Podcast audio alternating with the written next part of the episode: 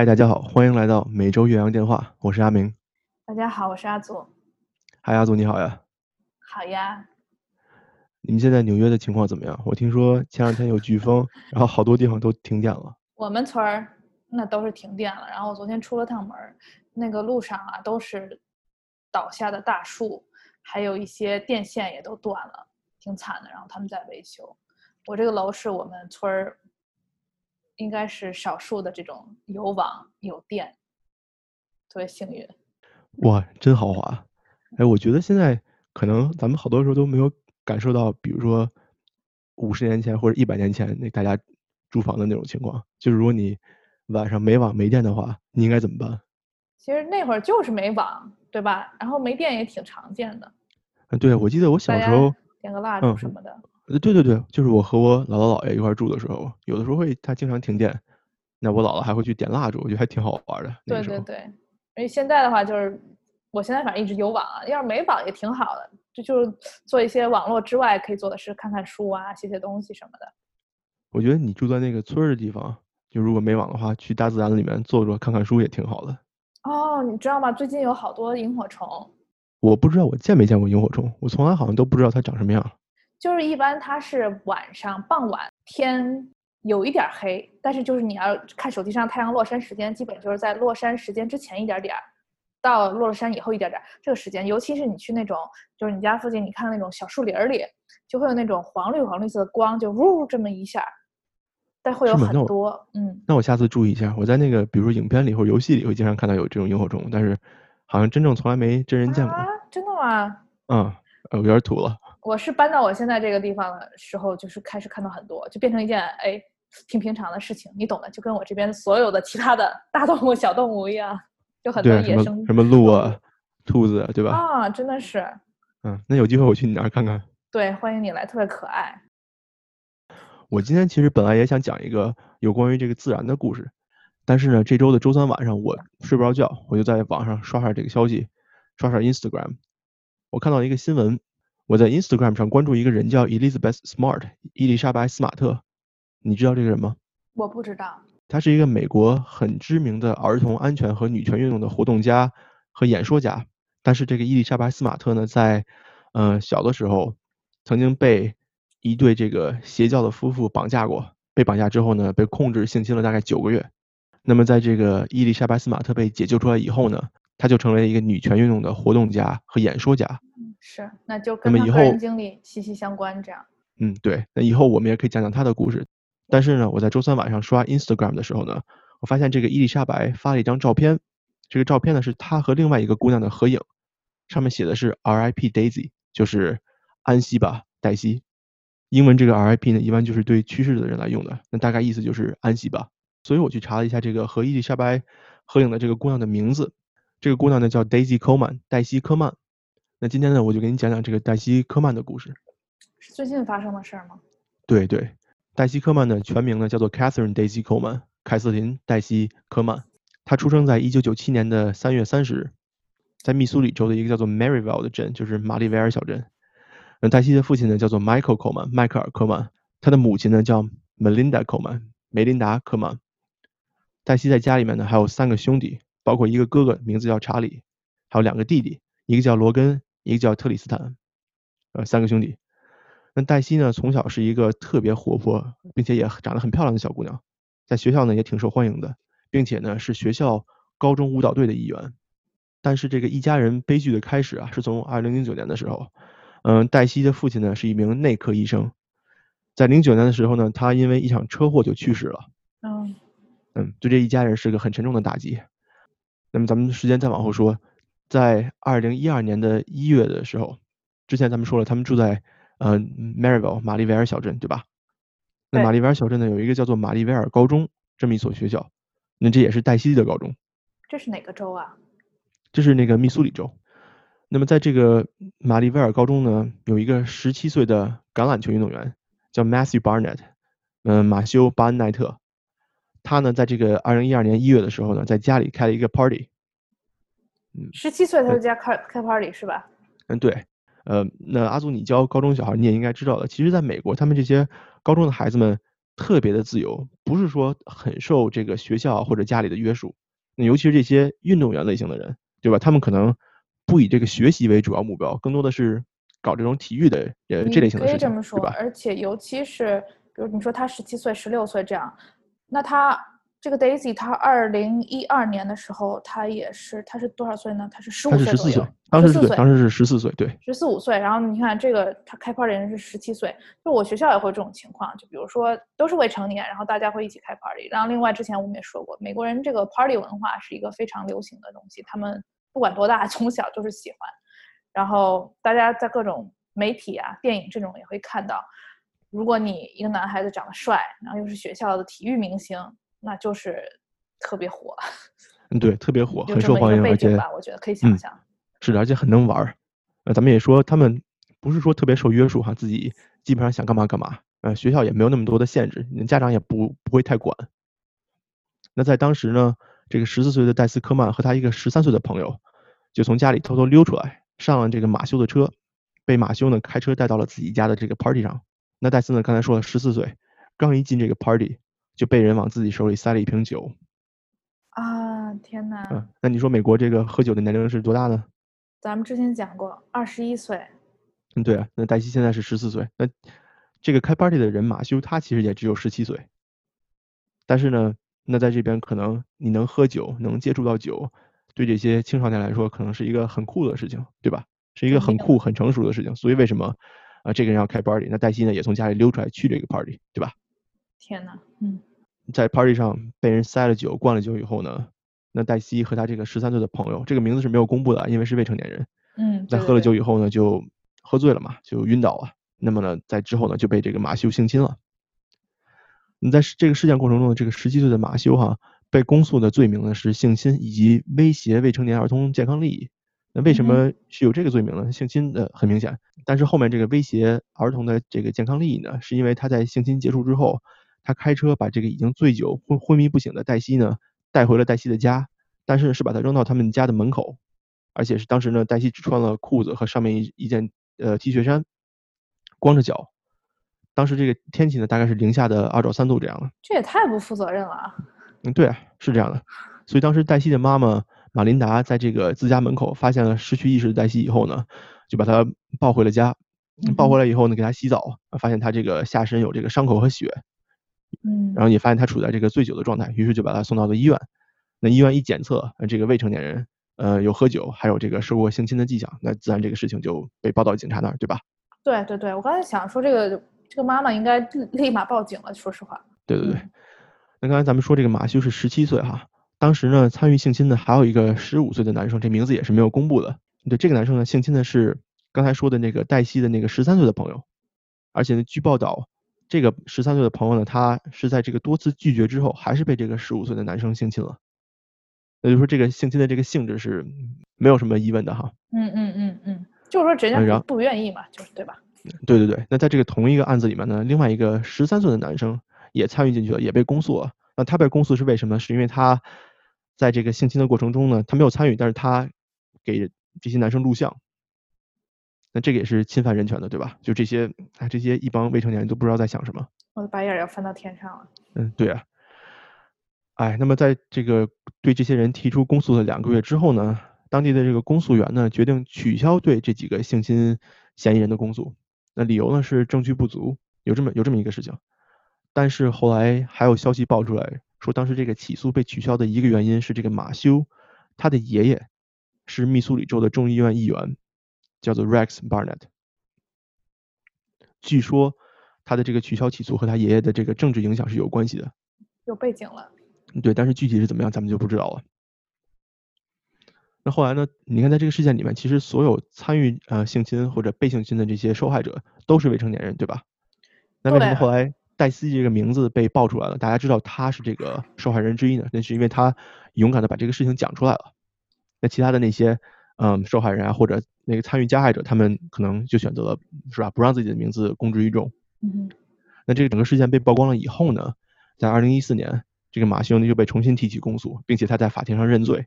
但当时给他定的罪名呢，是一个危及儿童的 misdemeanor。这个 misdemeanor 在美国的法律上的意思是轻罪，相对于轻罪，呃的另外一个词叫 felony，叫重罪。嗯哼，所以在这个里面呢，呃，马修给定的是个轻罪。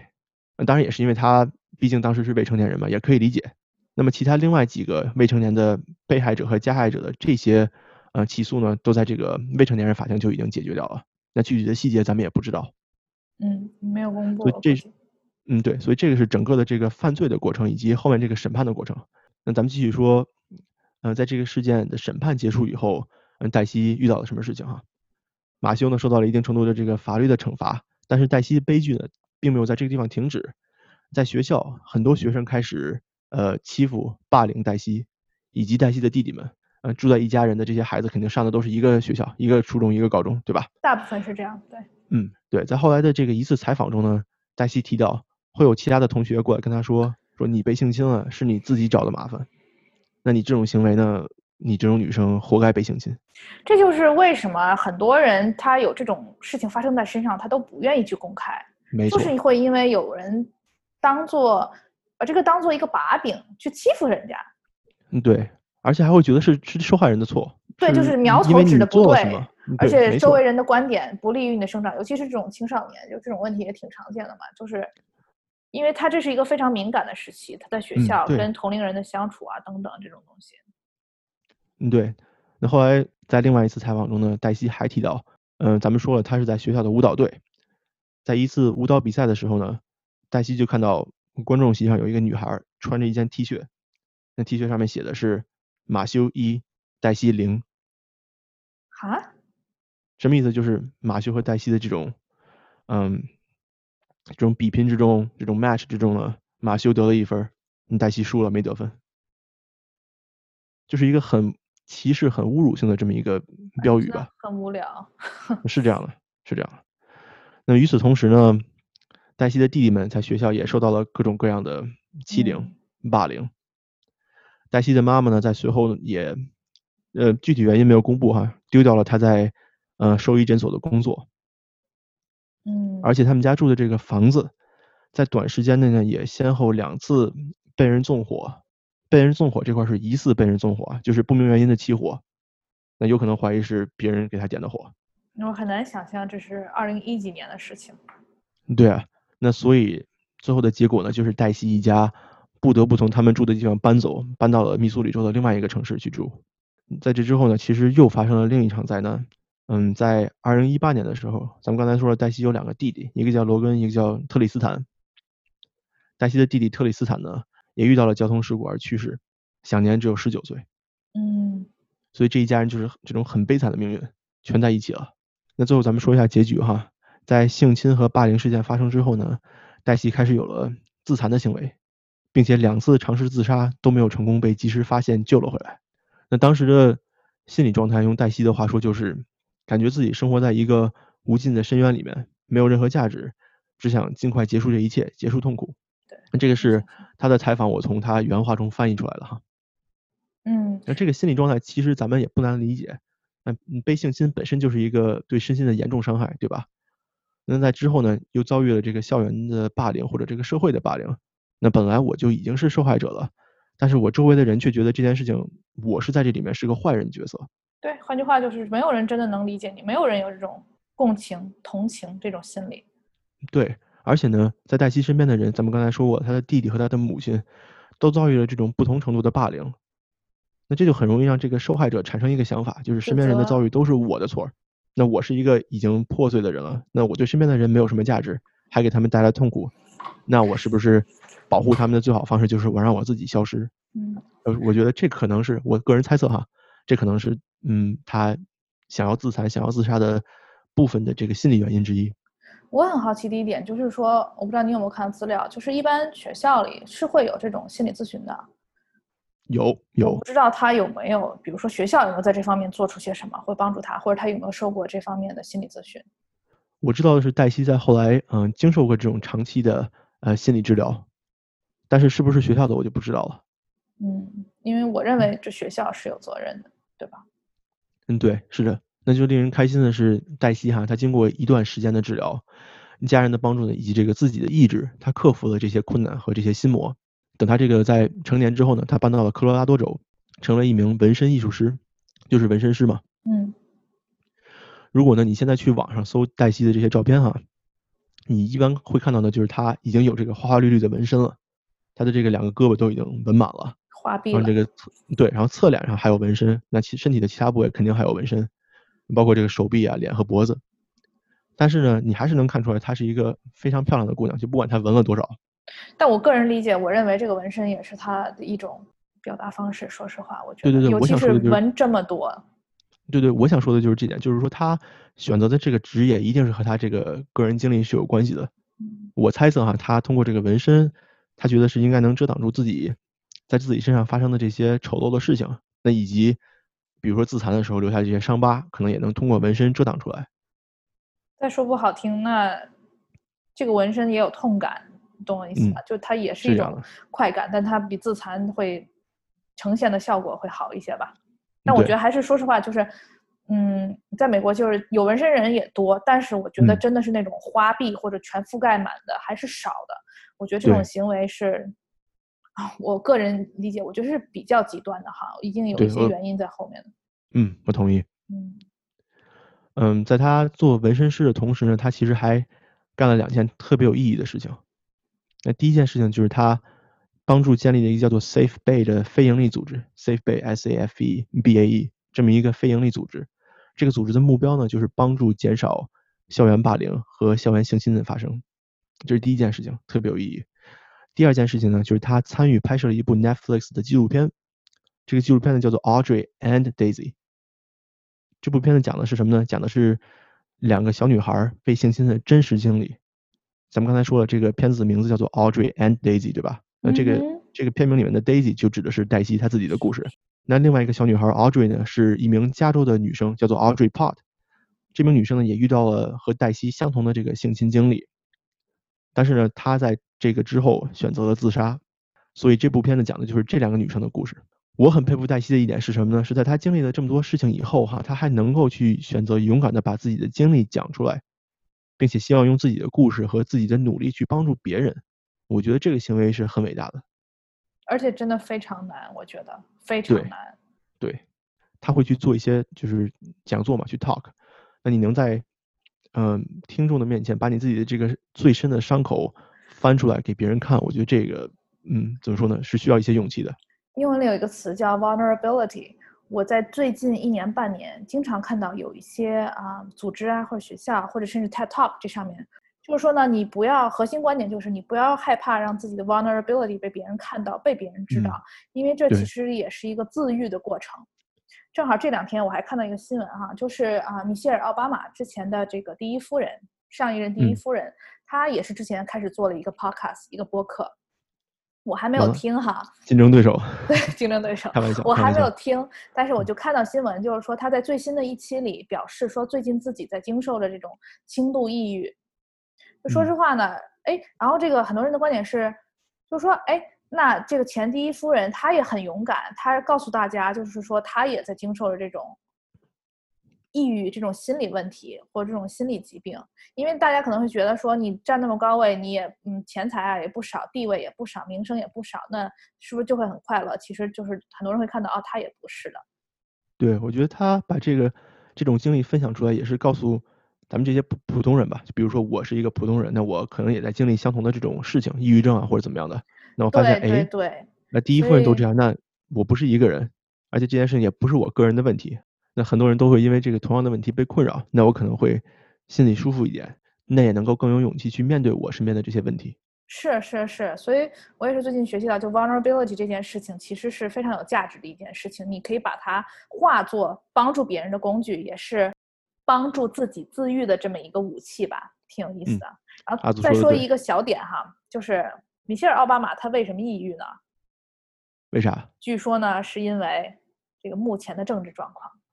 我觉得可以理解，要我我也抑郁。对，好，这我们就先先不深聊了。反正，嗯，我觉得这也是一个非常有意思的点，就人家是真是忧国忧民这种心态。对，你看人家抑郁的这些事情，对吧？对对对，哎，那咱们话说回来哈，嗯，说到这个啊，黛西科曼她的结局，呃，很不幸，很不幸的是，黛西科曼最终还是没能够摆脱这个性侵和霸凌对自己的影响。那刚才我一开始提到的，我看到的这个社交平台上的消息，就是在这周三，美国时间的八月五号晚上，黛西的母亲呢在社交平台上公布消息说，黛西最终还是选择了结束自己的生命。嗯嗯，那她在自杀的时候呢，只有二十三岁，距离遭受性侵已经过了八年的时间。那以上呢就是整个这个黛西·科曼的故事，我就说完了。我下面说说我阿明的三点感受吧。呃，第一点感受呢，是我看到了这个消息以后，我就在我国内的这些新闻媒体的这个 App 上，我就想找一找黛西的消息。没有。嗯，基本是没有的。我找到了两篇，也都是那种呃自媒体胡乱写的。那有一篇的标题叫什么？叫做“美国女星自杀”，然后就放了一些特别好看的照片，就是黛西是个很很很漂亮的姑娘嘛，咱们刚才一直说，就放了一些黛西那种很漂亮的照片，然后随便加一点，就是不知道哪儿抄来的文字啊，说这个女星怎么怎么样，然后呢什么因为抑郁症自杀了，如何如何。呃，我觉得这就有点骗点击量，因为你这样来报道这个黛西的自杀呢，非常的不尊重死者。那首先来说，黛西她不是一个女星。她就是一个很平凡的纹身师和社会活动家，她只是参与了一部讲述自己亲身经历的纪录片的呃录制，所以她她不是演员，她也不是什么星。而且如果你想用他的照片这种好看的照片来骗点击量的话，你起码要把他的这个故事完完整整的给大家讲出来，对吧？没有。所以那哎，真是受不了这些自媒体，这是第一点。那我的第二点感受呢，是我还看了看这些个自媒体的新闻下面的评论，有几条让我挺生气的。嗯，我先说第一条，这个评论怎么说呢？哎，这么好看的姑娘，哎，死了真是可惜。呃，前前两句话我觉得还可以，对吧？第三部分让我特别生气，这么好看的姑娘死了可惜了，拿来让我玩多好。哎，我看完了以后就觉得不想评论这种粗鄙的物化女性的言论，但是我是希望以后这种人越少越好。这种人真的是，但是你知道吗？我现在最害怕，作为一个女性啊，或者作为一个咱们这种教育工作者，我觉得最害怕一点就是很多人他在网上发言的时候，他觉得自己别人看不见他，不知道他是谁。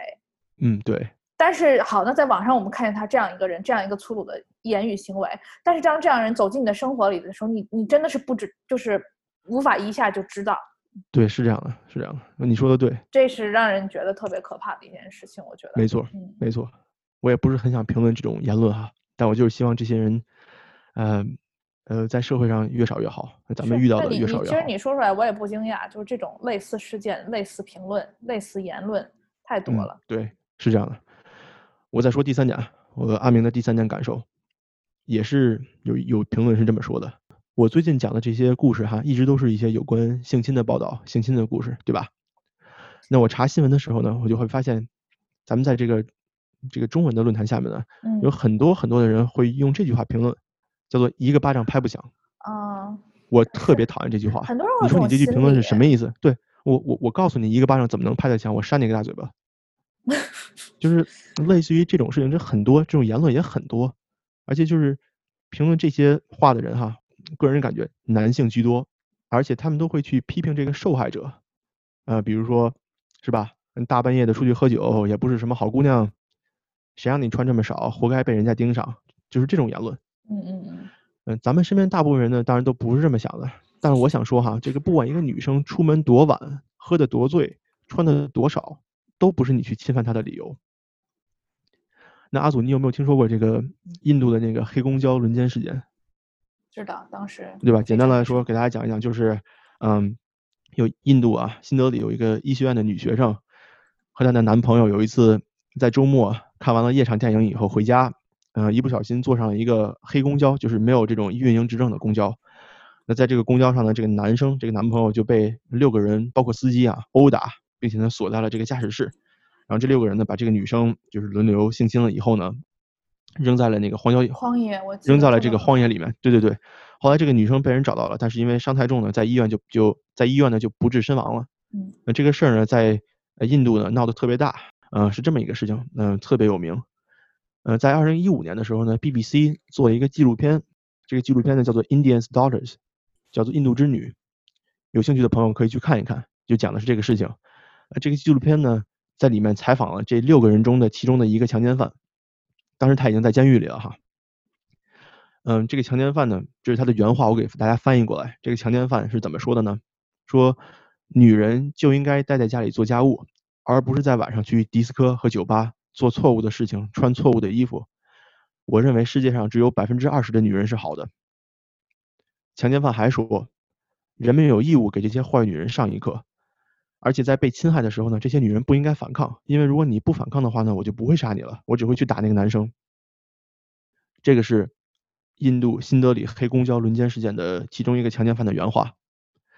你听听他们这种这种思维方式，你就知道他们为什么会去做这种事情了。而且就是他，他都这个叫什么？他已经在监狱里了，他都不觉得自己有问题。嗯，对，这种东西我觉得是很难改变的。他这种根深蒂固的思想。对，那我就告诉大家，刚才说这话的这个人呢，在今年三月份已经被执行死刑了。嗯。那所以，我最后再说一点，就是，嗯，国内的朋友评论这个一个巴掌拍不响的人，呃，我恭喜你哈，你和这个印度被执行死刑的这个强奸杀人犯的思想水平是一样的。我说一句哈，就之前其实特别有名，有一个展览，当时是在比利时，这个展览叫 What were you wearing？就你当时穿了什么？我好像听说过，但是阿祖你讲一讲吧。当时是这样的，就是说他这个展览展出的都是一些当时衣服，他展示就是日常一些衣服，嗯，上衣、下衣这样，还有和鞋子之类的。就是当时是我记得是十八个女性，她被性侵那一天或者那个时候她穿的衣服。你看一下这个展览，网上很很多图片一直在流行这件事情，就是其实真的都是非常普通的衣服，就什么都有，就可能比如说有大家平常穿的 T 恤、长裤、短裤，或者有这种就是 hoodie 啊，这种帽衫，还有这种比如说如果这个当时他是在这种去游泳的地方海滩，他也有穿泳衣啊，也不是说所有人都穿了什么。非常暴露的衣服或者怎么样，就其实这个展览的目的哈，虽然它只有十八个展览，虽然它只是在比利时，没有说啊全世界搜集怎么怎么样，但我觉得它就是一个侧面反映了穿什么其实并不是那么重要的事情。对，而且我觉得你即便是穿了特别特别暴露、特别特别不合适的衣服，那这也不是你，嗯，不是我可以去侵犯你的理由，对吧？对。然后之前网上还有一番特别。激烈的讨论就是说，那为什么女孩子从小要被教育说，你出门，比如说你去哪儿，你要注意自己的安全，你要学会保护自己，你要学会不去穿这个衣服，这个衣服太暴露。那为什么没有人去对这些男孩子进行教育？对吧？就是说教育男孩子，你不要去，嗯，想着去对别人做坏事，对吧？你不要去想，因为别人穿了什么，或者说做了什么事情，或者英文里有个词叫 consent，就是如果你比如说你想怎么样，你应该是一个 gentleman，你需要得到别人的同意。没错，consent 有这么一个概念吗？对，我记得前两天，嗯，我看的那些新闻媒体上，他会发那些，就是比如说什么英国，呃，伦敦什么跨年夜，跨年夜完了之后，他会在街上街拍一些这种喝醉的女生，是吧？都会穿的挺挺性感的，或者穿的会挺挺华丽的，可能在街上，比如说有时候烂醉如泥啊，或者走路的时候失态啊，然后咱们啊，国内的这些网上的这些评论的人都会说什么啊，咱们去捡尸吧。咱们去怎么样一下？太太可怕了！我觉得咱们好像在国内长大的时候就没有被教过这个 consent 这个问题，就是说很少，我觉得对吧？就像你刚才说的，我想做什么事情，一定要是双方同意的。就是我如果没有 verbally 没有在语言上或者在文字上告诉你说我同意，你就不能因为我做了什么而认为猜测说我同意，对吧？对，就是不要做假设，你不要觉得我今天穿了什么就代表我是什么意思，没有的，并并没有这个意思。没错，没错，对吧？说的对，那我就希望，呃，以后能有这个想法的人越来越少吧。我觉得教育要跟上，嗯，对，要从根儿上找问题。我也希望咱们这个节目能够帮到大家嘛，帮助大家理解一下这种事情。是，咱们能出多少力出多少力。但我觉得这种东西是根儿上，比如说教育，一方面是从学校，还有父母，父母怎么教育小朋友都是一样。对对。但说实话，这真的太难了，因为你不能保证所有人都有同样的，或者不说同样吧，都有一定程度的教育水平。因为作为父母，首先你要理解这个事情。如果做父母的人都不理解，他是没有办法告诉他的下一代的。对，我就看到过很多案例哈，就是这些犯罪的人，他们可能在家里面就是，比如说，呃，爸爸不是很尊重妈妈，或者爸爸会是吧打骂妈妈这种家庭暴力。那你在这个环境长大的话，你就会发现啊，我的爸爸不尊重女性。那我就不需要去尊重女性，对吧？这这事儿我没法再说下去了，再说去我能再给大家说这三期。对，好吧，那我我总结一下，就是大家如果有兴趣的话，哈，可以去看看这个，嗯，黛西·科曼的这个这部纪录片，嗯，了解一下她的故事。嗯，她不单单是一个长得很漂亮的，有一些有一些童年不好经历的这个纹身师，她也更多的是一个希望通过自己的努力去改变这个世界的人。好。但其实我跟你说，说实话啊，就是这种事情，美国发生的太多了，就是新闻上不断的会有。就就是你说的这个是，比如是高中生的这么一个案例，还有很多大学生，就大学就不有这种，这叫什么兄弟会、姐妹会，他们这种 party 文化也是非常非常的盛行。对，咱们有机会给大家讲一讲那个斯坦福的那个强奸犯吧。Brock Turner 太多了，但说实话，阿明跟你说，就这种，就是咱们讲一个两个的，其实我觉得就是事事实上，甚至没有爆出来，没有在新闻里，那甚些甚至是我们找不到资料那些，真的是数不胜数。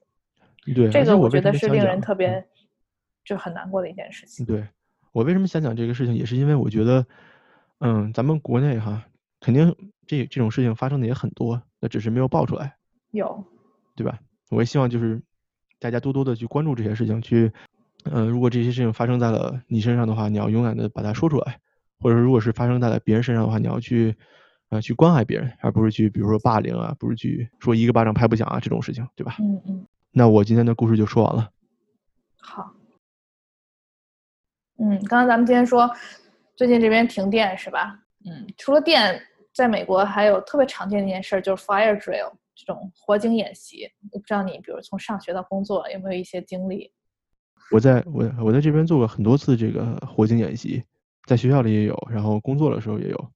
大概就是他也不告诉你，然后你就是是吧？突然有一天火警警报响了，然后大家就安安静静的从屋里出来，下楼走到那个外边的什么平台呀或者广场之类的集合一下，大概就让你熟悉一下这个逃生的过程。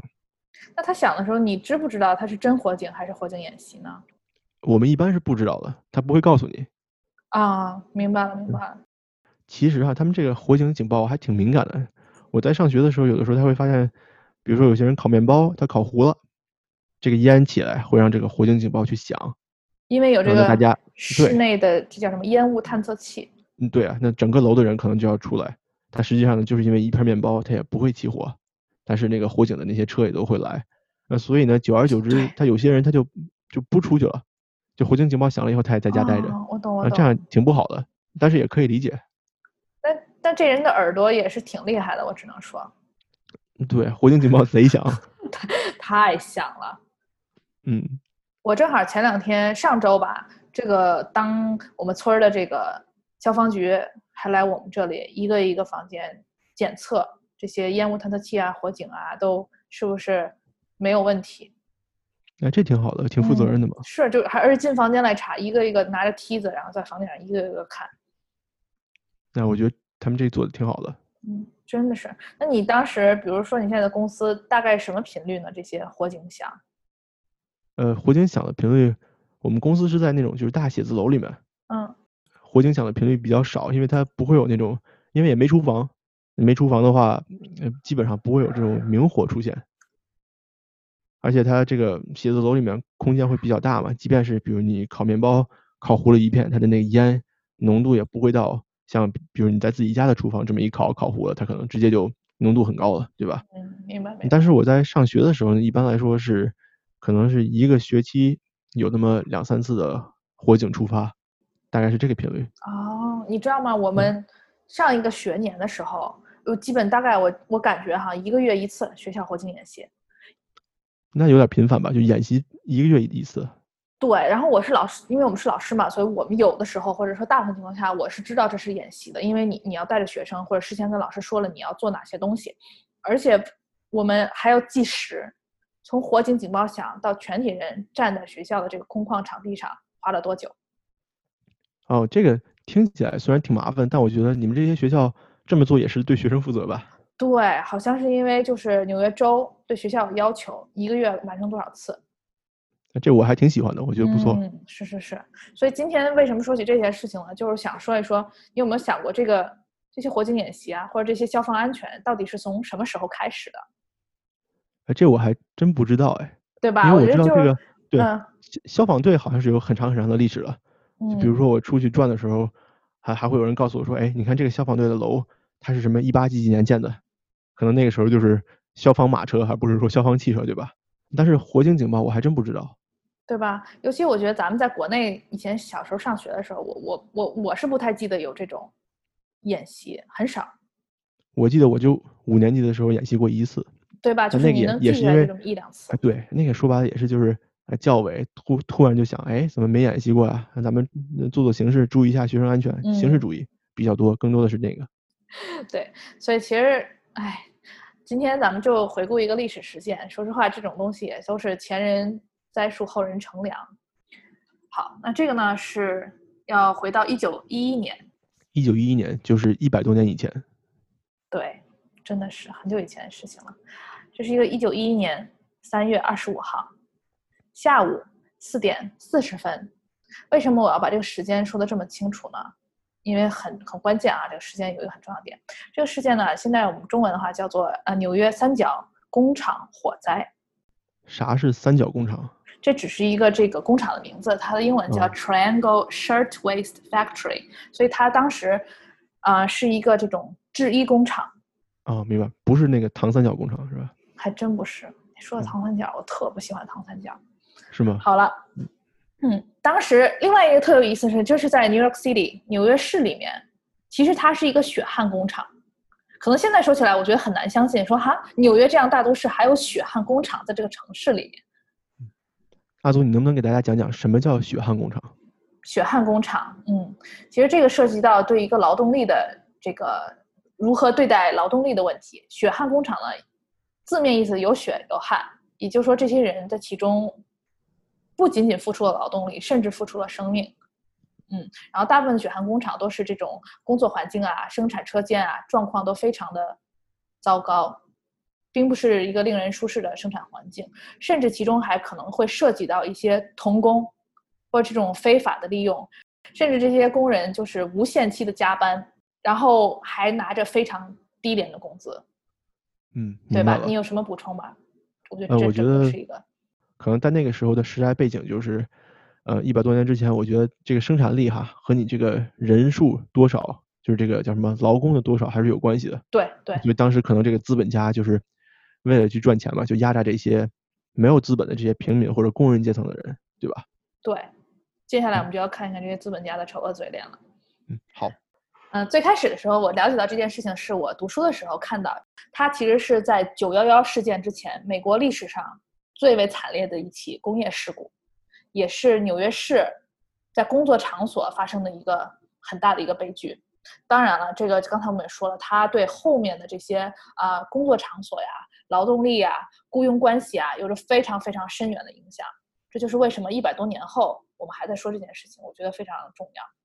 那么现在我们讲一下当时事件的经过哈，现在也知道它是一个火灾了。为什么我刚才说是下午四点四十呢？因为这个时候一般下午四点四十，你在公司大概这是一个什么时间呢？我觉得一般都是呃喝点咖，因为你知道五点就下班了嘛，所以你四点四十的时候就差不多是把你做的事情收收尾，呃，没弄完的事情弄一下，发发 email，对对对，是吧？收拾书包回家了。收拾书包回家。所以这也嗯是当时虽然他们是这种啊、加班非常严重啊，但这个时间下午四五点也是一个大家都还在公司，还在这个工厂，但是也准备走人的这么一个状态。对，你也可以想象，其实说实话，我觉得一天，比如工作场合的话，你可能早上集中力、注意力比较集中，到下午的时候大家都比较放松这么一个状态。当时呢，我看到是说，啊、在八层，它这个楼大概一共是十一层左右，还是十层、十一层？它大概是从八层有一个桶，这里呢有一个一些工人，他们发现这里开始冒烟，也不知嗯道是什么，因为你想这是一个这种啊、衣料工厂，就生产衣服的，所以其实这些布料都是非常易燃的，对，对吧？就是这么一个背景哈。然后反正当时就是说，哎，可能是一个因为有火柴啊或者烟头啊掉到了这个桶里面，或者说这种车间你懂吧？这种裁衣服它有这种裁刀啊或者这种对，缝纫机，就可能不小心这种东西混在了一起，导致了开始有烟有火。嗯，所以呢，这个火势从八层开始，整个这个过程大概持续了十八分钟到二十分钟，四点四十到五点左右，大概是这样。它从火从八层一直窜到了十层。当时呢，这个很快啊，二十分钟的时间。对，就是一切发生一个生很快。桶里面。而且为什么就是说这个事后的资料显示，就是说一切发生很快，就在十八分钟到二十分钟之内。那你有没有想过什么什么叫做这个大火结束？就为什么我们判定这二十分钟、十八分钟这个这件事就结束了？是拿什么来判定？是拿这个火被扑灭或者这个楼烧没了来判定的吗？我猜的啊。经过我的调查，我觉得不完全是，我认为是经是通过这些人的逃离和死伤来决定的。也就是说，在这个十八分钟、二十分钟以后，没有人逃离出来了，也没有任何生命的迹象了。哦，我说的我后背有点凉。对，这这真的是一个挺可怕的事情。就现在想一想，好，当时呢，然后工厂的工人呢，其实大部分是来自欧洲，当时是一些意大利啊、俄罗斯为主的这种年轻女工。对，那个时候就是这种廉价劳动力都是从欧洲过来的嘛。对对，还有是女性劳动力，甚至他们当时有一些哈，在这个事件发生之前，美国有了一个历史上第一次的女工罢工运动，所以当时他们这个工厂有一些工人甚至是这个女性罢工运动的参与者。嗯。就算是挺哎开创性的这种参与者，嗯，当时呢，呃，工作环境呢是像你说的，工作环境是非常拥挤的。我看是说有二十五米的长桌，坐了三十个工人，这样你想象一下，而且是长桌。长桌代表什么呢？就是说，如果发生火灾这样的情况的时候，你逃离的时候是非常空间窄小的。而且你想，它制衣工厂缝纫机械在一百多年前。那缝纫机我估计不会像现在一个小桌子，像一个台式电脑这么大，非常大，对吧？对。你想象当时的环境哈，然后呢，啊，它有两个楼梯间，还有一个外部逃生楼梯。当时这个楼里面还有一个电梯，这样一个情况。所以大部分人逃离啊，他可能会走楼梯啊。当然电梯是最快，但是咱们我觉得咱们咱们都知道这个知识，就是火灾时候咱们你是不能坐电梯。对对，容易被困在里面。对对对，然后之前我们说有两个楼梯，其实这个在后来看也是未未达标的。比如说它这里这个楼应该有三个楼梯，这个可能要看具体情况啊。我估计是根据这个工作场景啊，呃，还有这个工人数量来决定，就是说你这个工作环环境要配备什么样的消防设施。嗯，好，那当时好，那有起了火，这又是年轻女工，大家很慌乱。说实话是这样，我后来看数据，我认为当时真的是就是，如果是就可以说这些人的话，就真的是人心惶惶这么一个状态。消防队也很快就来了，说实话，但是呢，来了以后发现就是说这些消防设施，像刚才说的，其实是不够完善的。对，一九九一年嘛，对吧？对对对，就是这个楼，还有这种资本家，比如说给配备的这个过程到底是怎么样，也是都是不完善的。比如说当时这个你知道消防这个桶水桶，当时工人他当然看着冒烟了，起火了，他们大家都知道往上倒水啊。但其实这些工具都是不够用的，所以未能及时的扑灭这个小小的火苗，所以才会酿成一场大火。当时消防队你知道有这个云梯吧？对的。他当时云梯不够长，只能够到六层楼。啊，你说的是八楼嘛？对吧？就是开对八楼、九楼、往上升，对吧？嗯，这样，所以它其实够不到，这是一方面。另外，你也知道这消防队会有这个安全网。对的，就是如果有什么情况，从楼上跳下来的人是接一下，对吗？对，当时安全网铺开了。有人跳了，但是呢，这个网破了。哎呀，你这叫什么？这就是哎呀，对吧？你就会觉得就是说，哎，这个事情就是好，我们消防队也及时来了，然后工具也来了，云梯用不了，安全网也用不了。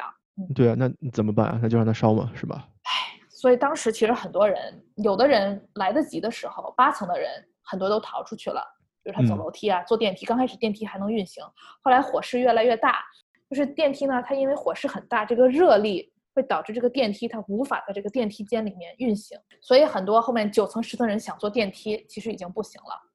对，你想说后面，比如说那逃生楼梯，对不对？大家可以逃生，但是我觉得里面最令人心痛的一点是，当时这个工厂主，你知道他们做了什么吗？他们把这个门反锁了。为什么呀？因为他他的目的是防止偷窃。就是这个，在当时那个年代啊，好像是一件非常常见的事情。当时这个公司的工厂主，一个叫 Max Blank，一个叫 Isaac Harris，这两个人，他们俩什么事儿都没有。他们俩当时是这个楼梯，还有一个地方是可以逃到顶层，就好像你在房顶，这样也是比较安全的啊。虽然你没能出去，但是呢，他们走之前把这个工厂这个工人所在，可能是一个工作间吧，还是怎么样，就是他们这个工作空间，他们把他们反锁在里面，就是因为怕他们偷东西。我这两个人有病吧？你楼都烧没了，你还怕人偷东西？对，而在当时好像这也不是一个说很罕见的状况。对于他们来讲，这些人可能没那么重要。他的火 就就算这场火要把这些工厂都烧没了，他竟然会把这件这个偷盗事件，或者说他认为他们会偷这件事情，放在他的第一位。哎，说的我都气死了。这对是这真特伤心。所以很多九层十层的人。你一部分呢已经被锁在里面了，对吧？对那那根本那锁在里面，如果你被锁在里面，你再想一想，当时他们会怎么逃生呢？上楼顶上跳呗，他嗯他上不了楼顶，他怎么上楼顶呢？那就从窗户里跳呗。对，所以当时很多人从窗户跳，但是刚才我们也说了，安全网破了。但是你知道，这个人想求生的时候，那那你不可能待在那个熊熊烈火里面，你只能往外跳。对，对所以当时很多人其实从窗户跳出，但没有生还。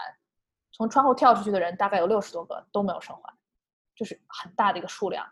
而你在想一下，好可怕如果你是当时你在街上，你是这个所谓的围观群众，如果你是个小朋友，我觉得都会有很有阴影的这么一个画面。好，这大概是一些其中的细节哈。所以呢，这个事情就是说，在二十分钟之内，这个工厂有一百四十六位工人失去了生命，未能生还在这场大火。那么其中包含一百二十三个女工，还有女孩儿，也就是说未成年的这种小姑娘，还有二十三个男性。嗯，所以你看到这个这个这个数据是怎么样啊？刚才我们也说了，这两位工厂主人家都幸存了，人家啥事儿也没有。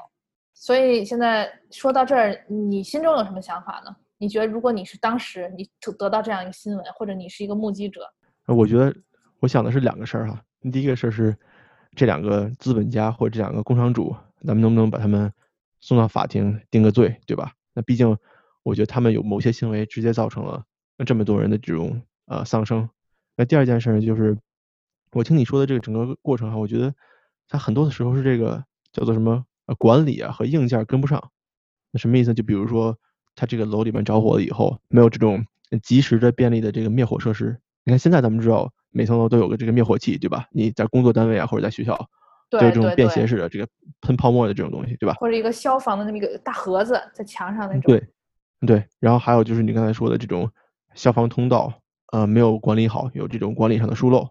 嗯，还有呢，就是呃消防队的这些设施它不行，对吧？那你是这个城市的消防队，那你应该知道你的这个设备能不能够到这个城市上最高楼的这个最高层，对吧？那你要是这个够不到的话，那你起火了，那你只能等它烧完。对对对，嗯嗯，所以这是我的大概两个想法。你第一个想法我正好回答你一下，你说非常好，他们确实要把他送去法庭，因为当这个事件出去了以后，大家知道了为什么，了解其中的原因，其实是这个社会上带来了更多的是这种愤怒，嗯对吧？这是一个悲剧。他们起诉这两个工厂主，这叫 manslaughter，也就是说叫误杀。所以这个 manslaughter 误杀，这是一个有意的犯罪，对吧？是你有意图的。但是最嗯终呢，法庭判的他是叫 wrongful death，过失杀人。哦，明白了。所以这两个区别就是说，过失杀人，第二个是非有意的，就表示他没有犯罪动机。所以就你看这个程度啊，首先是法院判判决的程度，呃，嗯轻了很多。但是我觉得最重要一点是看后面这个信息，就是说他说当时这个工厂主给每个家庭，就是如果你有一个人在你们家，就是有一个人因为这场大火而去世未能生还，他赔偿一个人七十五刀。这个我知道，这个货币价值不一样，但是七十五刀感觉有点少。你再听后面的。但是嗯呢，当时因为还有这种就叫保险赔偿，保险赔偿是谁获益呢？是工厂收到钱，工厂主收到钱，所以工厂主能从每一个未能生还的人头上获得四百刀的保险赔偿。所以咱们不讨论当时货币的价值，咱们就对比这个嗯七十五刀赔偿给家庭的钱，以及每人四百刀赔偿给工厂主的钱，这个悬殊差距你就看这到。太黑了，对，然后有点生气。更生气的是，其中一位工厂主，他后面呢可能还有别的工厂，再次发生了火灾，他再次锁门，这次罚款了，罚了多少钱呢？二十刀。除此以外就没有任何其他的惩罚了，我咱们能不能集合起来弄一下这个人？快气死我了！是吧？就是你想想，就是说，所以其实这个为什么今天讲这个事情，讲的东西在什么？它到底对这个历史有什么影响？就是在嗯这里，这个对于保护一个人在工作场所的安全，到底是怎么样？你看当时这个情况，你会发现，其实这个工厂主完全是既得利益者，就是资本家这么一个概念。一个人的生命真的不值钱，那你说对吧？对他比他锁上门保护他那些是吧？那个生产资料要要重要的多了。对呀、对呀、哎，然后我看到呢，说现在对于这种啊，比如说工厂主的罚款，刚才说是二十刀哈，现在大概是五千刀，这是一个中位数哈，其实也不是特嗯别多。没有很多，对，对，就说实话，其实对他们来说，尤其你想想你，你有这么你旗下你拥有这么多工厂，你赚的钱多了去了，五千刀对你来说其实是一个比较小的数目，说实话啊。嗯，对。好，那我们今天重点其实是讲一下后续它对这个美国啊工作呀、社会啊到底产生了什么样的影响。首先呢，我们要说当时有一个人，他叫做 Francis Perkins，他是火灾当场的一位目击者。他当时应该是一位政府工作人员，所以他当时有在现场了解了这个情况哈。后来呢，啊，在这个事情发生以后，大家都很愤怒，想要力图完善这些工厂的工作生存状况以及工作环境。所以当时他呢是一位政府官员，他带着他的州议员，当时在纽约州嘛，他带着州议员去看工厂的工作情况，看看他们到底是在什么样的长时间工作的，是不是有童工，去探测一下当时工厂的火灾逃生状况，对吧？甚至当时我看最可笑是说有一个工厂，它逃生是什么一个状况呢？就是有个墙上有个洞，然后洞外面有个绳子，也就是说你逃生的时候你就从这个洞钻出去，然后你沿着绳子滑下去。所以当时也就是说他啊，当时有这么一个比较官方的这样一个工厂调查小组，当然我说是在纽约哈，只是在纽约州情况，他们实地去考察了一千多个纽约的这种工业性质的工厂。啊，确保一下其中到底是什么状况，因为很多人说实话，就是尤其你像那个时候，可能就是大家就坐个办公室，但实际上没有真的去工厂里看过到底是怎么样。对啊。啊，再说一下这个 Francis Perkins，你看啊，他做这个事情，其实在当时是非常有意义的，也其实是非常大胆的，因为他是把这些人带过去到工厂去看情况。后面呢，在啊罗斯福上任以后，直接任命他为美国劳工部长，也就是说。他从这个时候就开始关注这个劳工的情况，然后他也是美国第一位女性内阁成员，太厉害了，太厉害了。对，就是挺棒的这么一个角色。好，那么下一点讲的是当时这些，尤其是啊工薪阶层啊，啊甚至是这种中产阶级，他们当时是想非常想带动这些啊关于劳工方面的改革和立法，就包括比如说这种消防安全啊啊工作环境啊。啊，包括比如说这种你雇佣什么样的员工，工作时间，对吧？这等等这些因素，当时其实没有立法规定的。上一次咱们讲了暑期打工这个事情，你记得吧？我们会看到每个州，包括联邦，对于什么样年龄你怎么工作多少个小时，都是有明确的规定的。对。所以这个时候也是，现在咱们讲一九一一年开始这根大火，也是带动了所有的这些立法和改革。所以纽约州其实是率先，他当时啊通过了三十六项各种各样的法律，就这种条例，关于这些啊消防安全啊以及这种工作场所的这种标准和规定，就特别尤其是当时这种，比如说工作的这种儿童，还有女性，特别保障他们的权益。其实这些事情都非常花时间。一九一一年发生的事情，他什么时候从纽约州走向全国呢？应该是在小罗斯福上任的时候。你记不记得咱们上中学的时候学过一个叫罗斯福新政？记得，嗯，叫 New Deals 英文。所以它其实当时啊，为什么会发生在这个时候呢？也是特别有意思。就当时一九一一年发生这个事情的时候，罗斯福在干嘛？对他当时是纽约州的一位议员。后来呢，一九二九年到一九三二年的时候，他是纽约州的州长。后来呢，他从纽约州长以后的下一个职位，其实就是他当上了美国的总统，对吧？一九三三到一九四五还是挺长时间的。所以呢，他。也是把他在纽约州工作的所见所闻，以及他知道这个深远影响，加入到了他这个新政里面。当时呢是第一次有这个叫全国劳工关系法，还有一个叫公平劳工标准法。所以这里面呢，啊，其实就规定了这些劳工每周最高工作时间一周四十四个小时最多，以及最低工资当时是每个小时二十五美分。就当时这些法律依据是从这个时候开始的，从他当总统。嗯，所以你也看到他其实也非常有心，就是说他看到了纽约州在这方面的作为和进展，他也看到这些发生的悲剧。他现在作为总统，他有能力把这些带向全国。然后其实现在呢，我看了一眼哈，关于这个纽约市三角大火的影视作品、音乐还有文学作品非常多，大概有可能四五十个这样。所以你可以看到，它是一个不仅是一个历史事件，也在啊被。带入这种文学题材中、影视作品中，给后人的影响。所以大概我想说的就是这么多吧。简单看就是说，一百多年前发生的这么一个火灾，其实对我们目前这种法律上规定啊，这种啊消防安全啊、工作时间啊、最低工资啊，都是从那个时候开始的。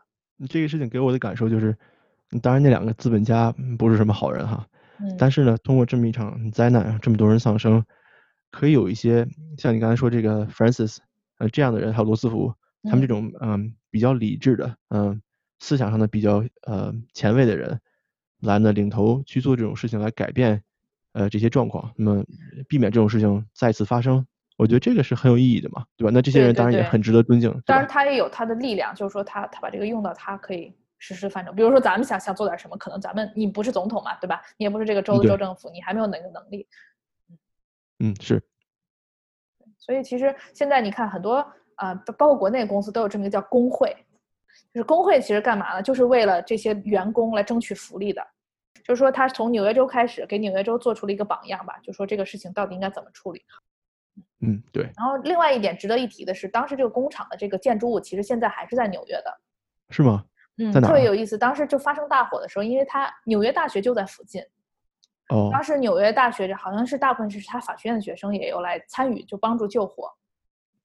嗯，所以后来呢，先是啊、他现在应该是这个学校的化学专业化学部门的这么一个楼。嗯，他现在也是纽约州注册的，以及国家这种这种历史建筑。嗯，有机会咱去看一看。对，不知道能不能看到那个以前就是烧过的痕迹啊？没有，我在网上看图片是看不出来了，但是对，挺有意思的，我觉得就是他们这个嗯当时有一种，当时是好朋友，互帮互助，现在也是纽约大嗯学在管理，相当于哎，等疫情结束了，咱们去逛一逛。是应该去逛一逛。今天大概就是讲这个事情，讲的不错，阿总，鼓掌。鼓掌鼓掌。我还是挺觉得挺惊讶，其实在这个过程中，就是知道当时纽约城里面是有血汗工厂的。啊，对，这个我也是很惊讶的嘛。嗯，对，它大概是在呃二十世纪末的时候吧，这些生产成本啊等等因素，它慢慢这些血汗工厂离开了纽约。在那个时代，很多的这些移民都来自于欧洲嘛，对而且他们这些能够愿意说坐船出来到一个新大陆去谋生的，一般都是呃没有什么技术啊，或者很少接受过教育的这些人。那他们到了这个新的环境以后，就只能通过这种呃劳力是吧来挣钱。对，劳动力真那你的是廉价劳动对。你通过这种劳动力来挣钱，你可能很有可能就把自己放在一个叫什么比较处于弱者的位置，对吧？那资本家可以去肆意的去压榨你。对，而另外一点就是你说他们可能受教育程度并不高，嗯，对这，包括比如说这种生存意识，比如火灾如何逃离，他们其实可能并不太清楚。嗯不，然我觉得也不会有那么多人往窗户外面跳。说实话，对我现在在想那个就是六十个跳出去的人，真的太可惜了。嗯，对，还有人往那个嗯电梯间里面跳。哎呀，就是现在，比如说小朋友很小的时候，都会被教育，就火灾的时候到底应该做什么，嗯，甚至说你有这种演习，在没有发生的情况下，你已经做好了准备。对，还希望这种事情以后不会再发生。是啊，从历史学习，那好了，那今天咱们就说到这儿吧，就这样吧，有点沉嗯重，稍微。有一点点沉重，那下次尽量咱们说一些比较轻松的话题。好好，先这样吧，下周见，下周见，拜拜。拜拜。